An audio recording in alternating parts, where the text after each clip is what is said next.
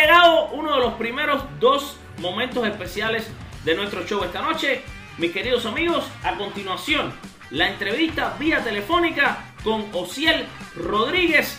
Ahora, un prospecto de los Yankees de Nueva York. Hace solo unos días, un cubano que buscaba un sueño.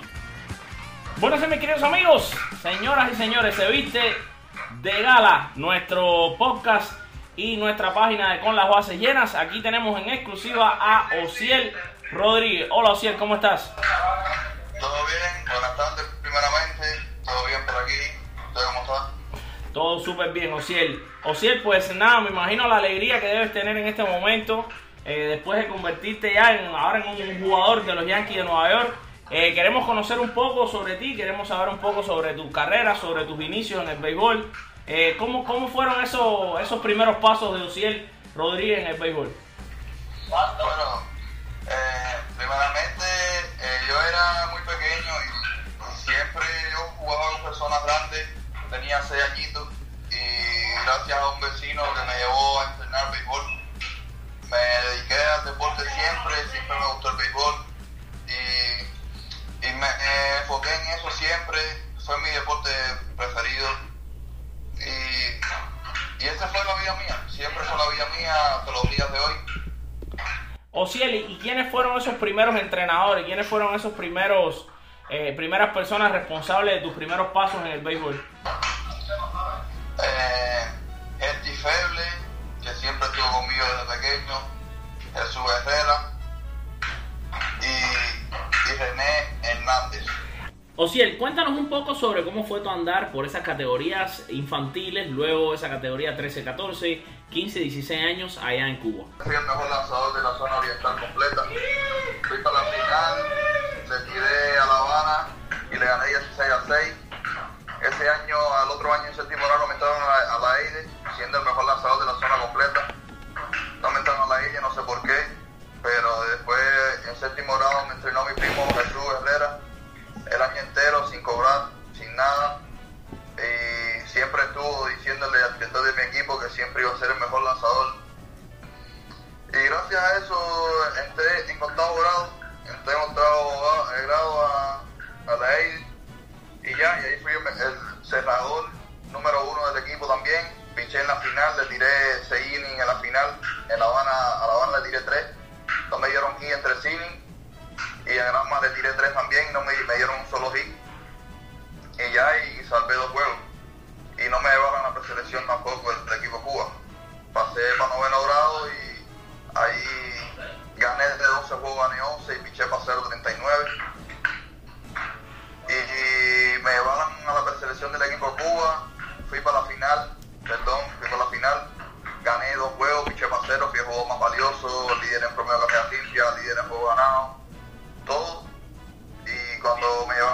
selección estaba en el equipo y en La Habana me dejaron,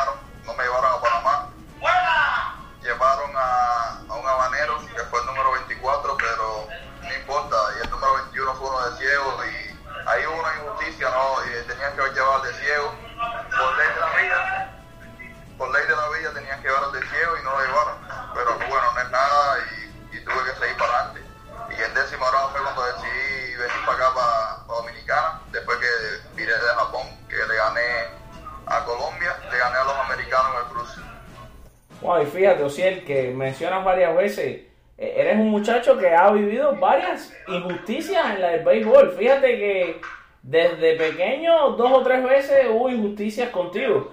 Te iba a hacer una pregunta, ¿tú crees que esta injusticia es un poco el, de que hay un quizás un mal manejo en lo que es el, el escauteo de jugadores en Cuba actualmente? ¿O crees que estas injusticias vinieron por otro motivo? O sea... No, está. Eso es. Eso no es injusticia, eso es como mejor dicho descaro, porque yo había dado los papeles de una. de la, en la final, después de cinco meses que pasó, yo, yo los di y me dejaron el día antes de ir para Panamá, me dejaron y no me llevaron a Panamá. Siendo el mejor lanzador de Cuba, líder en promedio carrera limpia, líder en, en todo, en juego ganado, en todo. Y no me llevaron. Las cosas de Cuba, ¿no?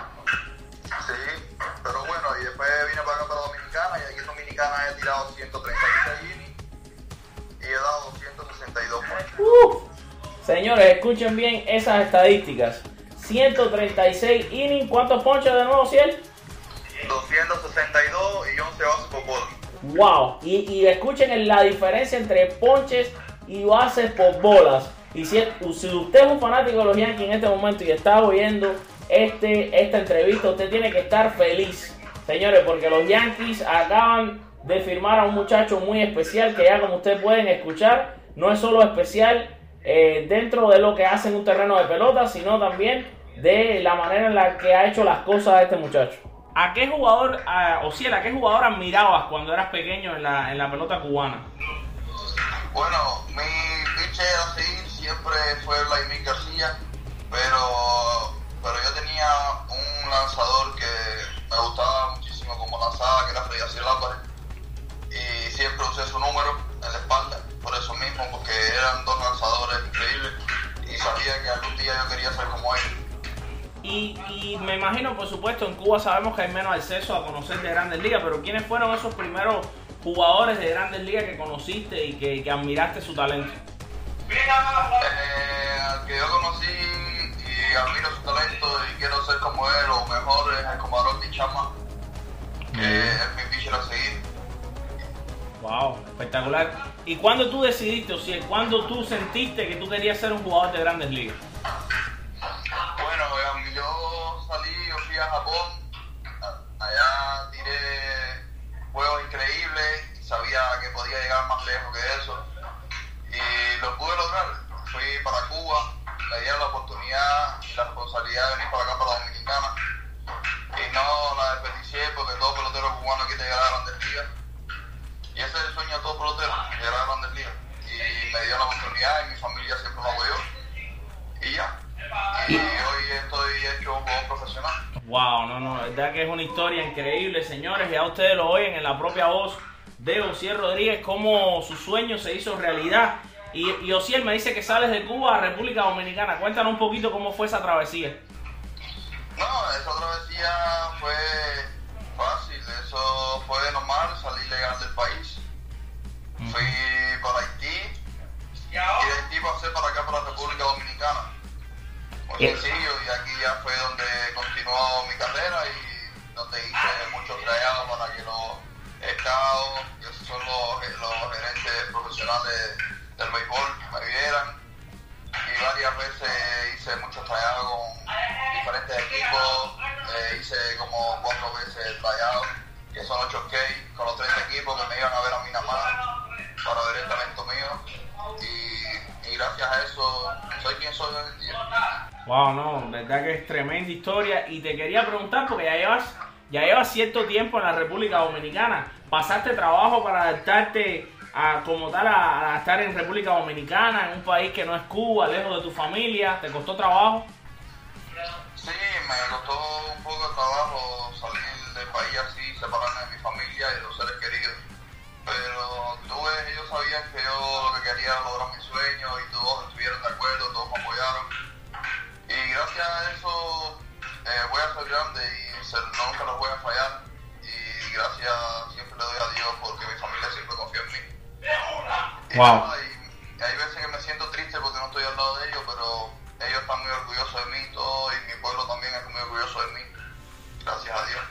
Seguro que sí, nosotros todos también estamos muy orgullosos de ti, Osiel, porque lo que tú has logrado, lo que tú has conseguido es una cosa increíble. Eso ya no te lo puede quitar nadie, lo que tú has hecho y lo que te espera, si Dios quiere, va a ser muy bonito, va a ser increíble. Entonces, nosotros, por supuesto, ahora mismo en sintonía con nosotros van a haber miles de seguidores de este gran equipo, el equipo más grande de todos los deportes profesionales.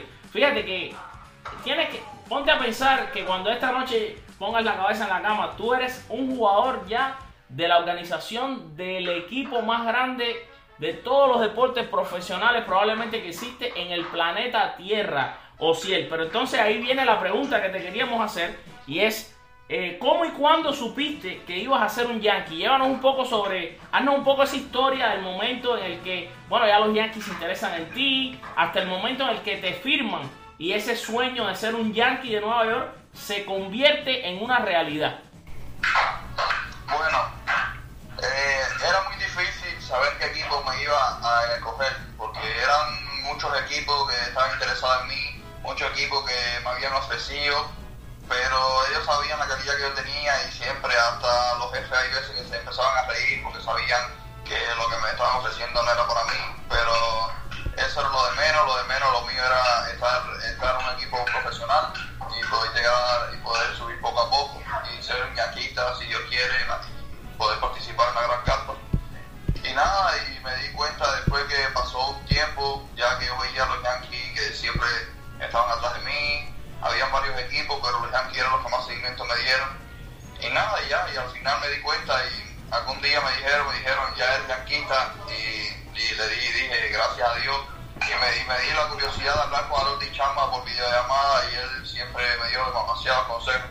Me, dio, me dijo muchas cosas buenas y muchas cosas positivas y como es un yanquista y es un grande liga, siempre yo quiero ser como él, ese es mi lanzador a.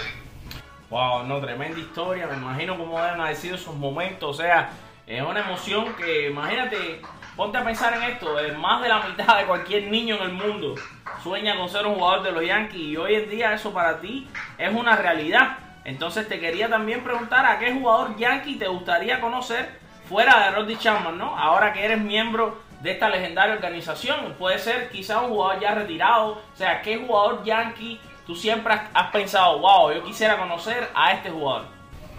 Bueno, me gustaría conocer al caballo de los caballos, a Mariano Rivera. Wow, muy bueno. Que es el mejor lanzador para mí de la historia entera. Como ese lanzador, creo que no va a haber otro. Y, y yo quiero ser como él o mejor que él. Y creo que va a ser una competencia difícil, pero yo sé que contigo lo podré lograr. Si yo me lo permito. Seguro que sí, mi hermano. Y, y eso es bueno porque estás aspirando a ser de lo más alto. Y siempre que uno se traza esas metas, uno las alcanza, ¿no? Y qué increíble, ¿no? Que, la figura que tú admires sea Mariano Rivera, no solo eh, un yankee extraordinario dentro de un terreno de béisbol con estadísticas que nadie ni siquiera eh, puede igualar en toda la, historia del béisbol y quizás, ¿no? Eh, va a llegar el momento en el que tú vas a lograr esas estadísticas tan increíbles que sabes que él tuvo, ¿no? Porque soñar no cuesta nada y tú tienes el futuro en tus propias manos. Entonces yo estoy seguro que cuando ese momento pase, que conozcas a Mariano Rivera, pues vamos a estar ahí en las redes sociales siguiéndote y vamos a ver ese momento que por primera vez nuestros seguidores escucharon aquí que era uno de tus sueños, que era eh, conocer a Mariano Rivera. Te quería preguntar, Ociel, ¿dónde tú te ves en cinco años?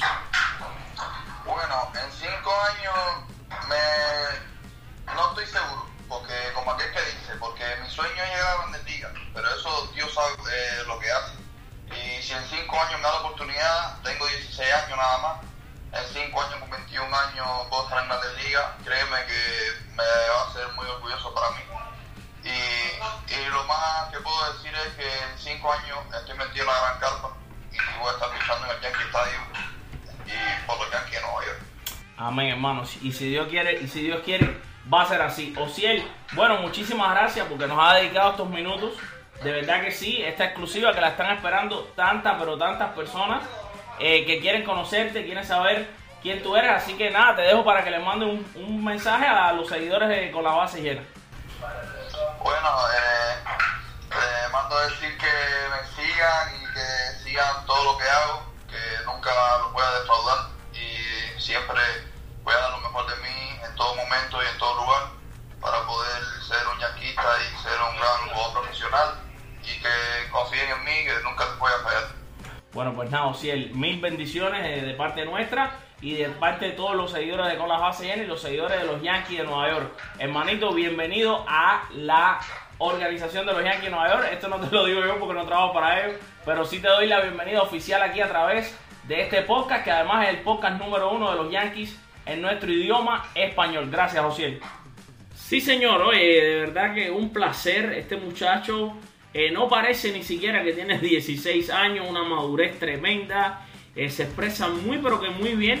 Ociel Rodríguez, además, eh, ustedes estuvieron escuchando de su propia voz las estadísticas que presenta este muchacho, que sin duda es un fenómeno. Por eso está rankeado donde está. Por eso los Yankees estuvieron dispuestos a pagar por Ociel Rodríguez. Incluso muchos de ustedes se acercaban a nosotros en las redes sociales. Bueno, esta movida de los Yankees, ¿por qué están buscando tanto dinero en, en están intercambiando jugadores por dinero para firmas internacionales? Bueno, ahí lo tienen, era para eso, era para poder firmar a, este, a estos talentazos.